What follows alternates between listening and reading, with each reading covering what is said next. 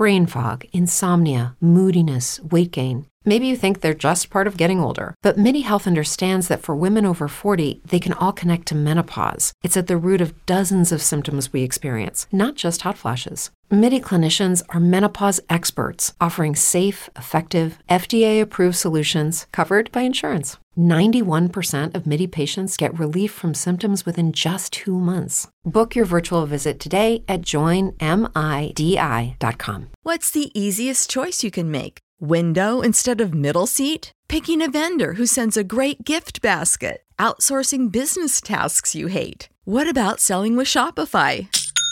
Whether you're selling a little or a lot, Shopify helps you do your thing, however you cha-ching. Shopify is the global commerce platform that helps you sell at every stage of your business. From the launch your online shop stage to the first real life store stage, all the way to the did we just hit a million orders stage. Shopify's there to help you grow. Whether you're selling scented soap or offering outdoor outfits, Shopify helps you sell. Wherever and whatever you're selling, Shopify's got you covered. Sign up for a $1 per month trial period at shopify.com slash try. Go to shopify.com slash try now to grow your business, no matter what stage you're in. Shopify.com slash try. Reign of Troy Hotline. Alicia, Michael, what's going on? We know you have takes. We have takes. I'm actually surprised that your rant line, rave line, whatever, isn't completely full. Why can't we just win a game? Can I blame Michael Castillo for this? Can I blame Bob Connelly for this? Could I put on a zebra shirt and just go out there? Scratch, claw, up against the wall. Can't explain it what I'm feeling right now, guys. Let's open up that rave line! Woohoo! Oh, I can't believe USC is going to do the same thing again year after year. Oh no! Hello, everybody. Welcome to the CarCast, coming to you from Reign of Troy Radio's studio in Los Angeles. After USC has pulled off a 43 to 38 victory over UCLA. I'm your host, Alicia De Artola, and I am not here with my co host, Michael Castillo, who, in addition to the cough that uh, kept him out of the last episode, has now lost his voice completely. Uh, so he's not going to be podcasting with me tonight. And uh, it'll be interesting to see his status will be monitored as the week goes on, and we'll see if maybe we can get him healthy and ready to go for uh, for the the episodes that are coming up in the next week.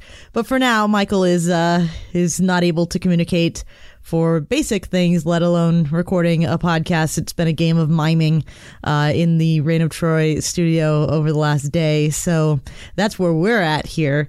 Uh, update on me I don't feel all that well. Uh, in fact, today's game was a slog for me.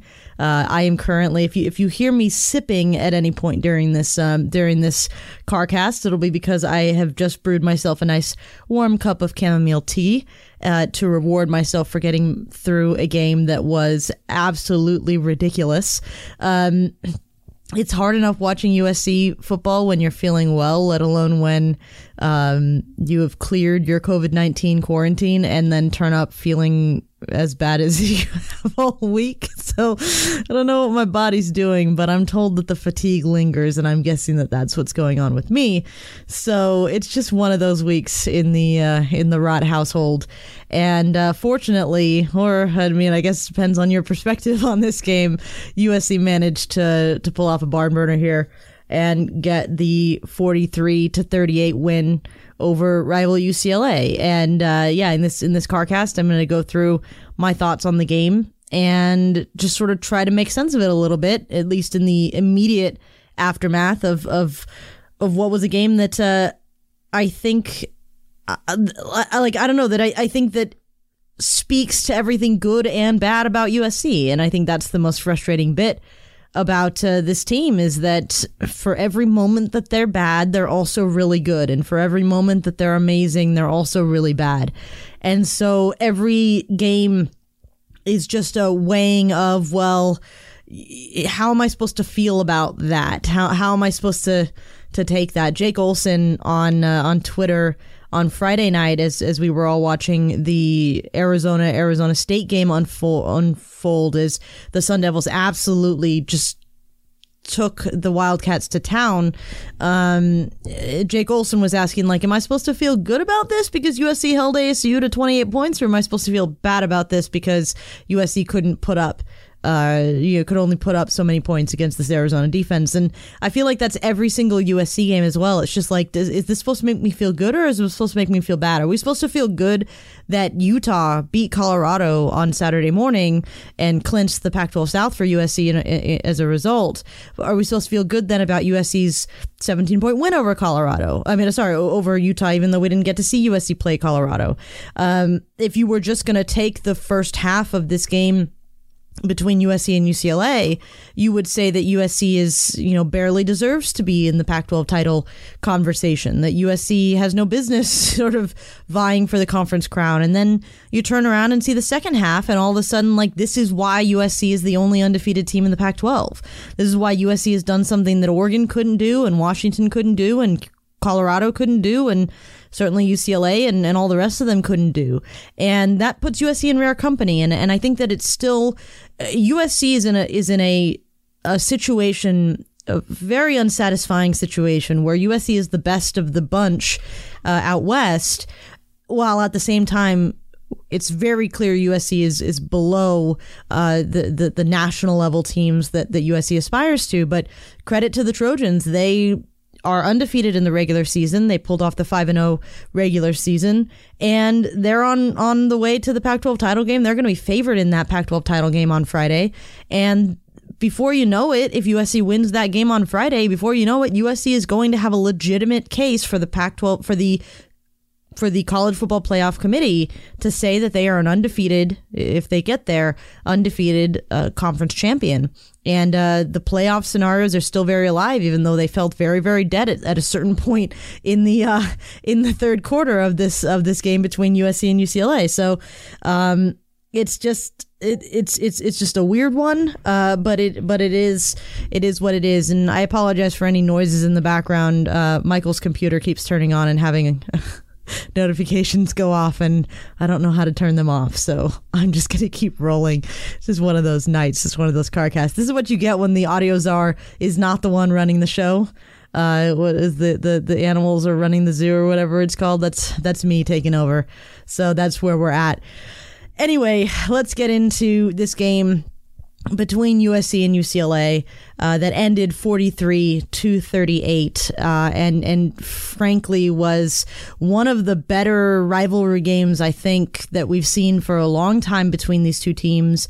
You could make the argument that the the 2018 team the 2018 game was also a back and forth affair that was um, maybe it was entertaining for a neutral but it felt like both of those teams were so that uh, it, it, didn't really count. And I think this game is between a uh, USC and UCLA team that that were ready to go toe to toe, and that um, they both certainly have their moments of weakness, but they also were able to come through and look very strong against each other as well. And and and I think that's why you end up with the game going the way that it does, because both sides were going to have a hard time uh, a hard time beating each other. And and that's pretty much why this game ended up being the barn burner that it was. So UCLA started out uh, definitely stronger than USC. Sort of knew from the get go. As soon as Kedon Slovis threw that interception on the first drive, it just felt like one of those nights. I think USC was really lacking in energy for most of the first half, um, and that was uh, that really set the tone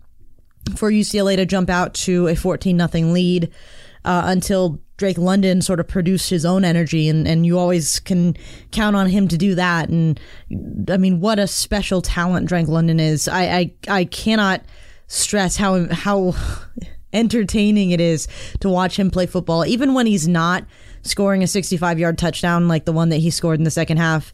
Uh, sorry, in the second quarter of this game.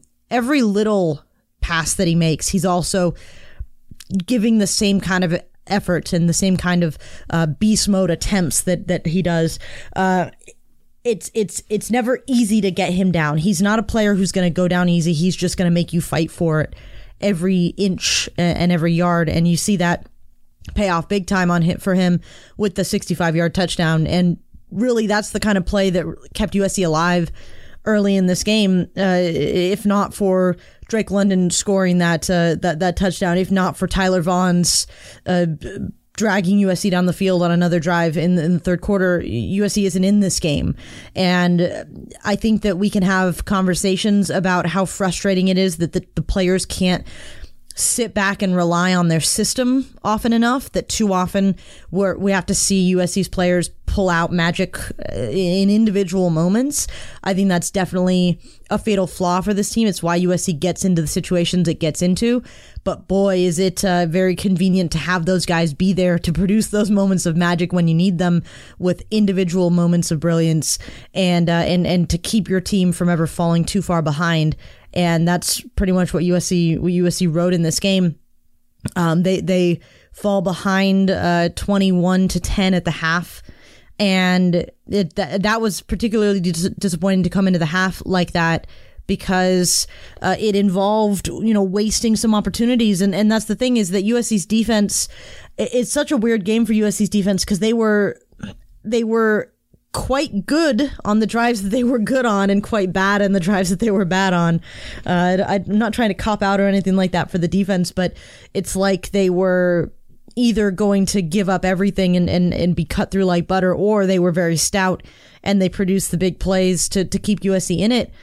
Um, early in the game, before UCLA jumped out to 14 nothing, the only reason it was only 14 nothing was because the defense had stopped UCLA a couple times. And, um, you know, after that uh, Drake London touchdown, the tide should turn right there when Isaiah Pola-Mao gets the um, gets the interception, and USC doesn't really do anything with it. They get the the Parker Lewis field goal to go uh, fourteen to ten, and then the defense obviously gives up that uh, that late touchdown, which was a, an absolutely well executed drive by UCLA's uh, offense in in that two minute drill, basically to go down and score before the half. And then, you know, when when UCLA comes out in the third quarter and we know what USC's trend is, right? USC doesn't score in the third quarter. USC doesn't come out of halftime stronger than they came in. And so it felt very much like, well, this is it. It's over when UCLA went out and scored on that first drive of the third quarter. But, you know, again, like I was talking about, USC has these immense playmakers that come out and just individual effort their way uh, into great plays, and I think that's what you saw from from Tyler Vaughns uh, on that uh, on the drive where he gets the 38 yard touchdown pass from Kedon Slovis. Good on Kedon for going deep for him, and uh, good on Vaughn's for stretching out. I mean, that's a hell of a catch to to reel that one in.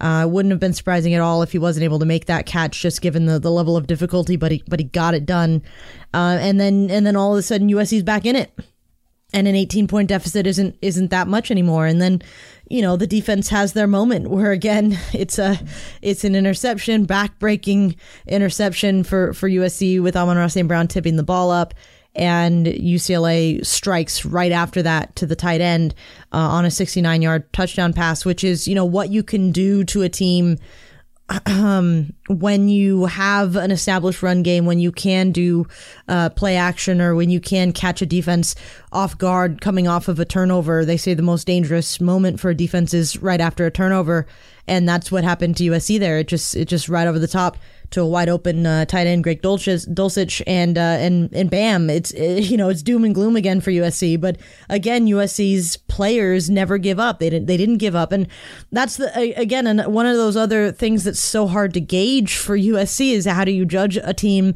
that you don't, you know, we don't as fans. I think the majority of people don't believe in Clay Helton, yet somehow, some way, the players never quit on him ever. Like when have they quit on him? Eh, it's it's just incredible to me that that they're in this position over and over and over again, and yet they still find a way to make these things happen. And and late in this game, really USC started to rely more on Vavae Malepeai they took advantage of UCLA dropping back uh, in into soft coverage and, and just you know pounding the rock. And, and for once you know when when when USC isn't telegraphing their runs and when the offensive line is blocking well then they can run the ball. It's just that doesn't happen often enough or consistently enough. Uh, but when it happens it's it's such a great thing to see Vavae Malepeai go out there and just put his head down and run north south. And there's a reason I, he's my guy. I love watching him run. He's not the fastest, the strongest, or the most talented running back, but his attitude, his effort, uh, he he he runs with j- just that kind of swagger um, that I I just an, an effort that I absolutely love, and it was great to see him get a reward um, in this game. But you know his his touchdown where they um, where they they come back and and suddenly the game is flipped on its head, and then Drake London catches another touchdown uh, with eight minutes to go.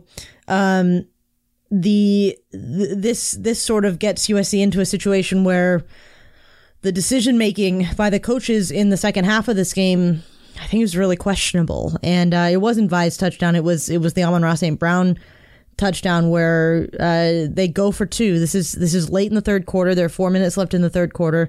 USC scores um, to make it. Uh, do I have a score here? Um, yeah, sorry, I don't. Uh, I don't have the direct score. Okay, yeah, here we go. Um, it was uh, 28 23, so USC is down by five. If they kick the the extra point, they go down by four, but they go for go for two to try and um, get within a, a, field goal. And I think it's just too early to be chasing those points. You never know. There's so much time left in that game. You have to expect there's going to be more scores in that game. And every point matters and every point counts. And I think that USC is lucky to get away with one here where um, where they they chase the points, they fail and then later chase the points again and fail again. And then they're in a situation where they're they're leading UCLA by 1 instead of 3 they should have been leading UCLA by 3 uh, at the end of this game. But this is why you don't chase points. And this is why USC uh, needs to be careful because again, you know, and this is one of the things I, on Twitter I put on on Twitter that you know USC is going to lose this game because they they chase the points too early and uh, I got called out for it after the game. And it's like, well, yeah, I mean, it was my bad for calling it at that point. That was dumb of me. But also, the sentiment stands. USC shouldn't have chased the points and put themselves in that situation. If if USC doesn't score that, the if if, you, if the the game doesn't play out in the last fifty seconds the way that it does, we're sitting here talking about how Clay, Clay Helton screwed the pooch by one going for the two point conversions and, and putting his team losing, taking points off the board. And by two, wasting timeouts early on in the half when they didn't then have timeouts late in the game to, to utilize. So I think those are game management things that, regardless of the outcome of a game, I think you can still be critical of and and I think that's also why USC fans have such a hard time processing these things because again USC wins a rivalry game in epic fashion and yet there are these things that you just sit going like man they're lucky to get out of it. They're they're they're lucky to not have these things pop up and be uh, be punished uh, as it were in, in this game. In a, like UCLA no offense to UCLA but like in many ways, they gave this game away. I thought that UCLA was choking a little bit here at the end, um, in, in, terms of the the they had USC in third and ten down at the down in the red zone, and it's two offsides plays, and suddenly USC is first and goal in in the uh, and the easy touchdown from there. Like those are unforced errors that UCLA is doing that they are just, you know, shooting themselves in the foot. I mean, that last drive for USC, as amazing as it is for USC to, to I mean, the sequence of Gary Bryant returning the the kick past the the half uh, the past uh, midfield and then that first play to Tyler Vaughns where he makes a catch in double coverage, an amazing, amazing catch. And then to get Amon-Ra St. Brown on the fade, very reminiscent of, uh, of, of the, one of the touchdowns from last week. That, that sequence of events is incredible. It's awesome to see. It's awesome to behold. But also, if you're a UCLA fan right now, you're sitting there going like, wow, what were we doing on that kick coverage? Like, what were we doing on the, the way that we were defending those plays? Even before that, what was UCLA doing going for it on fourth down the way that they did? A couple of times in this game, I thought those were just bad decisions. What was UCLA doing going for the uh, the the fake punt or whatever it was that that sequence was, whether it was a fake punt or a muff or whatever. Um, that was a disastrous play for UCLA. I thought that UCLA is going to look back at this game and really bemoan the the major major mistakes that they made. But that's what sets USC apart from UCLA this season. That's what sets USC apart from someone like Colorado, where Colorado was in the same situation that USC was in. Colorado was down early to Utah. They were coming back. Utah and them were going back and forth, and then Utah pulled away. Well, USC hasn't let that happen, and USC has made their own killer mistakes, but they haven't had the killer mistakes that absolutely blanket them in a game and, and, and cause them to lose. So those are things that you can hang your hat on if you're USC. And I think if you're a USC fan, you have to hang your hat on like this these players are doing those things. I don't know that anyone is satisfied with the coaching. I'm certainly not. I, I, I know that the people in my mentions aren't. I know that the people in our comment section aren't. And in Slack and all that kind of stuff. We we know where we're at as far as the coaching is concerned, but like the players have the mentality that you just cannot deny. And they get it done. And that is just really really cool to see. Um, this is another game, you know, that uh, on on Twitter, Michael was running the the Rot channel, uh, and and he had somebody somebody was complaining in our mentions at the end of the game about you know celebrating mediocrity, and it was like again, it's another one of those conversations, and and again, I want to stress that I'm not saying that you have to be have unbridled happiness about this thing. I'm not saying that you have to that you have to suddenly turn around and say like, "Oh no, everything's fine with Clay Helton and this and this coach staff and blah blah blah." Like no one's saying that. No one's saying you have to be satisfied. But like that kind of a win, you got to be able to celebrate it. You got to be able to sit back and have those moments where Tyler Vaughns makes that catch and you got to be able to pump your fists and go like, "Yeah."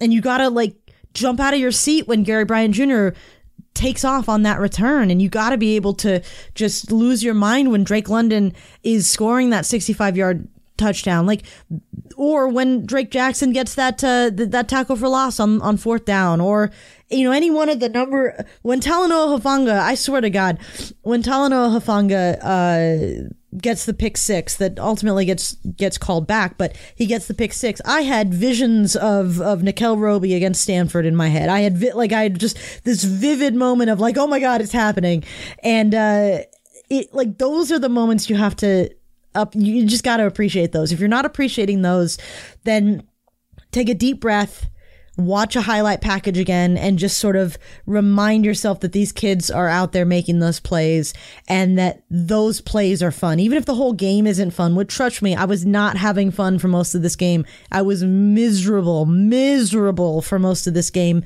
uh, between not feeling well and, uh, and, and just the, um, the, the general malaise of the first half. It was not fun at all. Like, I'm not saying that anyone is having not much fun but those plays are fun and those plays are, are exciting and, and those are things that uh, I think that that are worth sort of remarking on and that are worth talking about and and, and at least appreciating. Um, I mean, some of the other stuff that, that I think is, is super fun is after the game, I get an alert that uh, Drake London has started a live video on Instagram, and I'm like, oh, this is soon after the game. I should tune into this because this is probably in the locker room. Click it open, and there he is in the locker room. Everyone's dancing and shouting, and he's having fun, and they they have the victory bell in there, and they're ringing it, and everybody's freaking out. And then all of a sudden, I start getting alerts that like Tyler Vaughns is starting an Instagram, of uh, Jalen McKenzie, and blah blah blah blah. Like all of them were in that moment wanting to share that locker room environment with people.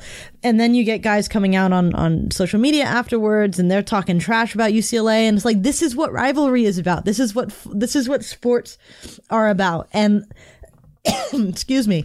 Um, this is like those are the things that you got to live for, right? Like, uh, if you can't enjoy the the first half of a game, at least at least enjoy those moments. Um, so at least you know uh, USC is is is pain often, but uh, you got to hand it to them. They do give us these moments occasionally, uh, these moments of joy that uh, you know not everyone gets to not everyone gets to have this kind of fun. Not everyone gets to enjoy these kinds of moments.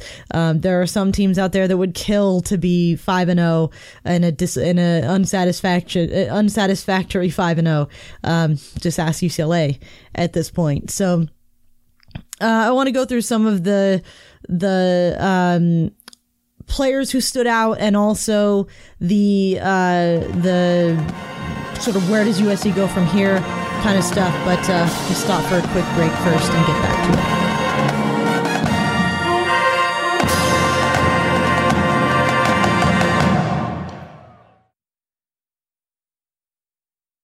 All right, everybody. That was a nice little tea break for me. I hope you guys also enjoyed the moment off. Uh, let's get back to talking about uh, this game. Um, so the standout players for me in, in this one, I, I think you got to start with Tyler Vaughns.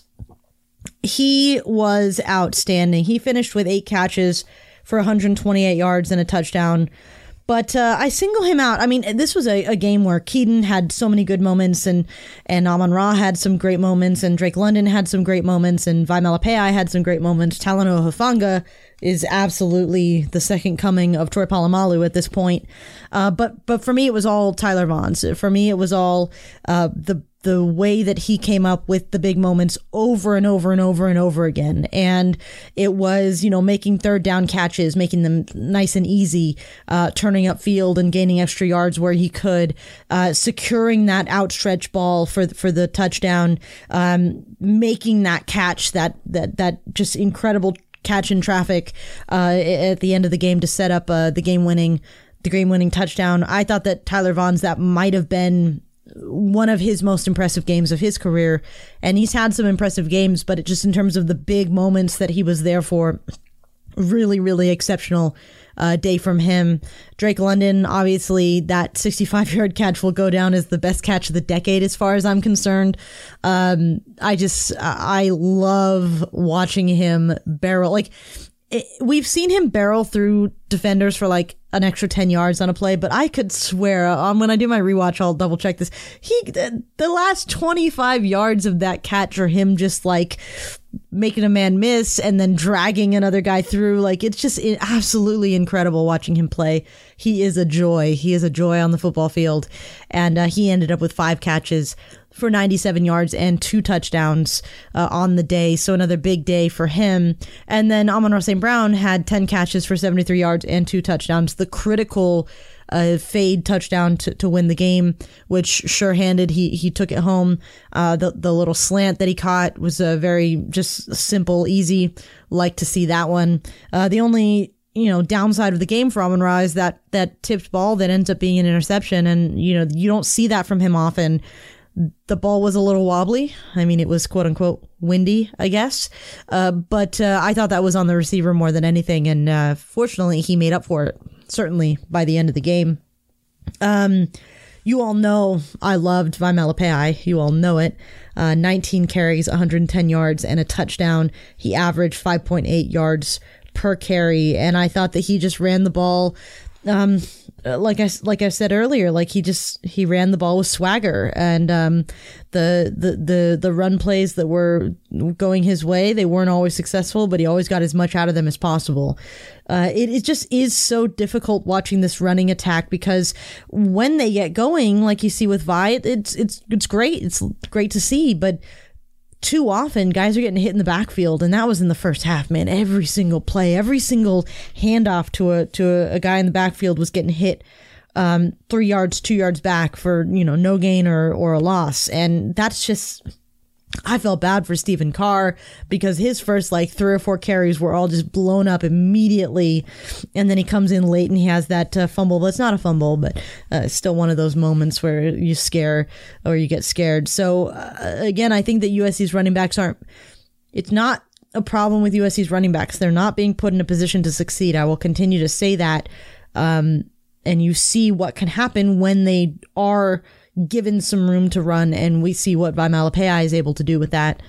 Thought it was interesting. I mean, for most of the game, I thought Markese Stepp must be injured or something. Uh, he just he wasn't out there at all. They put Kenan Christon in before they put him in, and then they let him go out there for like a play. And uh, I don't know. I've, I I I have no answer. Vi was running it re- really well, so I, I'm not exactly complaining. But uh, I do think that Stepp It was weird that he only got one carry uh, in this game. I think we all agree, though, just while I'm on this topic of the running backs or running the ball, can we all agree that they should take that pitch and throw it into a fire?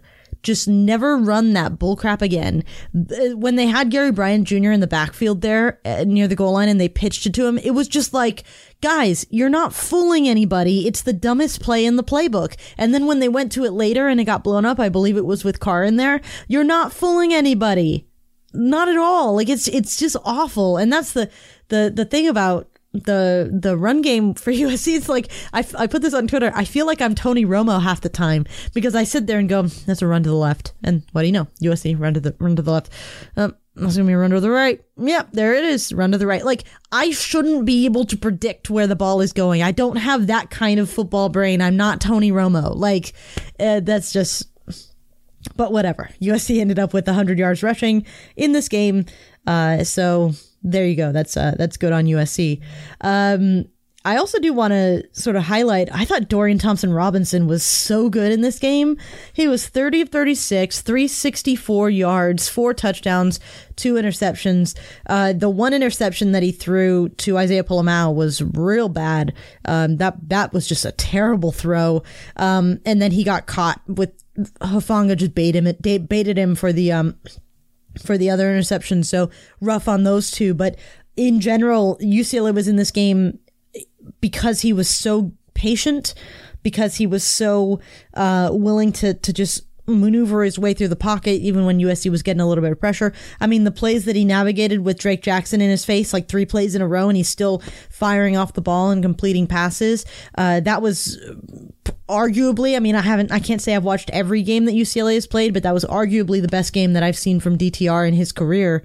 And so, you know, I'm not sad or anything, but like it's a shame that he loses this game. But uh, big ups to him because I thought that he really, really made it tough on USC in this game by being composed and being on top of things and, um, you know, staying staying on it. Um, UCLA's rushing attack. Uh, so, uh, you know, in the grand scheme of things, I think they do a, quite a good job of, of holding Demetric Felton in this game. He had 21 carries for, for only 90 yards. One of those, he had a 40 yard run. And uh, so they, they kept him pretty bottled up, but uh, I think it was just too easy for UCLA to run when they made it easy to run. Uh, so that's uh, something to worry about. Although, you know, USC held UCLA at 185 yards rushing, which is, um, you know, one of the better performances for defense against this UCLA rushing attack this year. So you got to take it for what it's worth. Um, but uh, yeah, what else? Let's see if there's anybody else worth talking about on the uh, on the stat sheet. Um, Hufanga, obviously, I've already waxed poetic about Hufanga. He had seven, 17 tackles, 11 solo tackles, 17 tackles, uh, two tackles for loss, an interception, a forced fumble. He's just all over the place. He is the second coming of Troy Polamalu. And uh, I am I was struck with a bout of melancholy uh, at, a, at a certain point in this game when I realized like we're not we're not going to get to appreciate him much longer. Like this is it. And uh it sucks to not to know that like he's going to go off to be in the NFL and be an awesome player there and we're not going to get to see him sort of reach the heights that that he could if he had a full season at USC. Like it just it's kind of a bummer. Uh, not to be a downer, but that's just kind of a bummer. Um, also, want to call attention Drake Jackson probably had his best game of the season 2.5 tackles for loss. He was in the backfield constantly, harrying uh, DTR constantly. Um, Tuli Tuipulotu looked so good. Uh, 1.5 tackles for loss, nine tackles total. Uh, the play that I thought really stood out for me with Tuli Tuipulotu was um, when uh, there was a third down, and I think it was one of the running backs running to the outside, and Tuli gets outside, and he he is able to bring him down just short of the uh, first down marker. That was a critical, critical, critical tackle that a freshman defensive lineman is making out on the outside. Uh, really, really bright future for Tuli Tuipulotu based on this early, uh, based on this early outing. Um, in my rewatch, I'm going to be really interested to see what was going on with Marlon Tuipulotu though, because he only has one tackle in this game, and I don't recall seeing him all that much. Which I wonder if was he playing that much, or was it just the role that he was in? Uh, so something to keep an eye on there.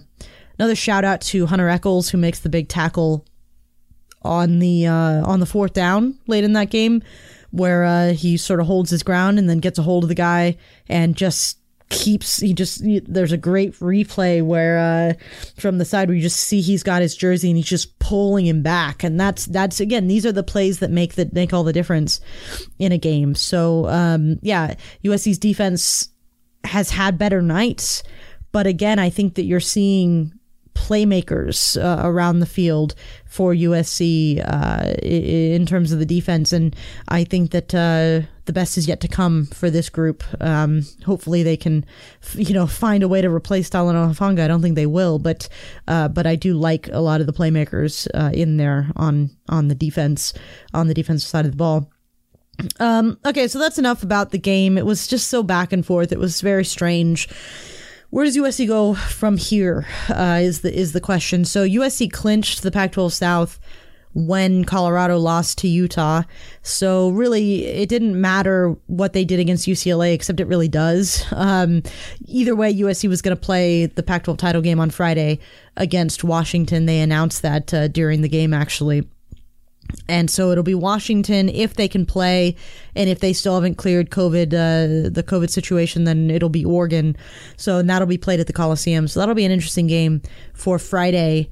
Uh, but uh, but really, it mattered that USC beat UCLA here because USC is going to be in really good position to make an argument, and and I, I I hate this. Like I hate it because I don't want to make the argument for USC because I genuinely don't think USC has an argument based on like their play on the field. Uh, but at the same time, USC is going to have an argument here uh, for being a top 10 team, for, for being up there. Miami lost. So that's one team ahead of USC that uh, that is going to drop back. And then I think USC is going to be able to have some arguments with some of those two loss, one loss teams that are in front of them with a 5 0 record. And uh, I guess it just depends on how the, the committee perceives USC. Are, are they focused on the weakness in the first half? Or are they focused on the way that USC pulls out wins? Are they focused on the fact that USC needed an 18 point comeback against UCLA, or they focus on the fact that UCLA has looked pretty decent this year, and uh, and maybe they they were a tough beat. So these are conversations that I think the committee is going to have to have this week, and certainly if USC can pull off a win against Washington or Oregon, then those conversations are going to be continued to have. And uh, you know, I'm I'm out here seeing. Um, I'm out here seeing college football playoff uh, percentages to make the playoff according to ESPN's FPI, and USC has a 49% chance. Like that's ridiculous. This is, I think, this is presuming that Notre Dame beats Clemson, uh, which needs to happen. But like, it's pretty crazy the situation that USC finds them in. The, the this knife's edge that USC is sitting on, where they're simultaneously like terrible while also legitimately vying for the college football playoff. It's it's it's wild. It's absolutely wild. But you know what? It's it, this is what you get when you win games. And uh, as unsatisfying as those games are, this is the position you put yourself in to, to have these arguments. Uh, so that's uh, that's what USC has been able to do. You know, will USC beat Washington? I think that's a bigger question that's worth having. I'm not certain. I'm not certain that USC beats Oregon. I'm not certain at all. Um, if if USC has a, another, you know, um, lackluster half and and makes the same kind of mistakes that USC made against UCLA, it's it's going to bite them in the butt. But then at the same time, you know, anytime USC falls down, at this point, you got to believe they're going to be able to come back. I mean, there was some doom and gloom going on in the text chat between uh, the us rock folks and the THT guys, and like you know, they're all like, "Yeah, it's over, it's over," and Michael's like, "Nah, USC's going to come back and win this game," and it's like that confidence is crazy, but also it was right, right? Like USC did come back and win the game. So that's that's the team that USC is. So it's going to be a wild short week, man. It, really is. Um, not a lot of time to prepare for Washington. Not a lot of time to to know who your opponent's going to be. I mean, you got to prepare for Washington, but there's a very good chance they won't be ready to go. So you also have to simultaneously prepare for Oregon, and those are different offenses. Those are different attacks that you're having to deal with, different defenses, different uh, defenses you're going to have to deal with. So not not an easy task for USC this week, but um, you know, Washington, at least if it is Washington, they won't have been able to practice for a while. If it is Oregon, then ugh, Oregon's coming off a bye week essentially. They didn't play, but they've been able to to still practice and still be totally healthy as far as as far as we know. So could get a little dicey for USC, but they do have the home court, home field advantage, and uh, we'll see how it goes. We'll see what USC is able to do, and you know, this is ultimately the proving ground for USC. Um, we'll see what they do. We'll see what they do on on Friday. Uh, anyway, that'll do it for me. Thanks, guys, for tuning in to another CarCast. Sorry, Michael couldn't be here. Hopefully, he's able to be on the next episode. Uh, if we uh, get enough tea and honey mixtures and stuff, uh, we'll see if his throat gets better uh, quickly. But um, yeah, we'll be back later uh, with another episode looking at the fallout from this game. And uh, over on Patreon, I'll be back with a uh, with a rewatch. I know. haven't really been able to do those recently, but that will be happening this week, uh, short of a, an act of God, which you never know, but uh, hopefully not. And uh, and yeah, we're still still kicking over at Reign of Troy to finish out this uh, finish out this season in the weirdest of circumstances, but still finish it out. We will. Uh, thanks as always for listening again, and uh, remember you can find us on all the social media platforms on Apple Podcasts, on TuneIn, on Stitcher, on Omny Studios. Uh, leave us a review on Apple Podcasts, five stars. If you like the show, we'll read it out uh, on our next episode. Um, if you uh, want to get in the rant line montage for this week, be sure to call in 213 373 1872 uh, to leave a message with your reaction to the, the game. Uh, Michael will, I'll force Michael to, to whip those up, even if he's not able to do the show this week uh, or on the, the, the Fallout show. Hopefully, he will be, but we'll have to see on that. But be sure to call in, leave it, leave your uh, reactions or uh, questions for the mailbag. Uh, unfortunately, the email situation it has not changed. We are still having issues with the Rain Troy at fansided.com email. Um, so the better uh, the better tactic would be to find us on Facebook, Facebook message us, uh, facebook.com slash Reign of Troy, or find us on Twitter uh, at Reign of Troy.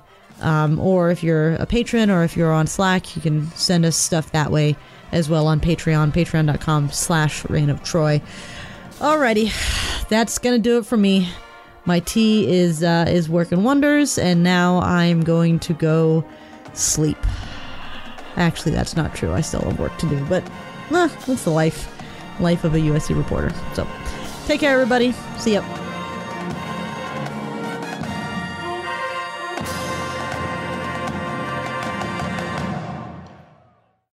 Say goodbye to your credit card rewards. Greedy corporate mega stores, led by Walmart and Target, are pushing for a law in Congress to take away your hard earned cash back and travel points to line their pockets. The Durbin Marshall credit card bill would enact harmful credit card routing mandates that would end credit card rewards as we know it. If you love your credit card rewards, tell your lawmakers hands off my rewards. Tell them to oppose the Durbin Marshall credit card bill.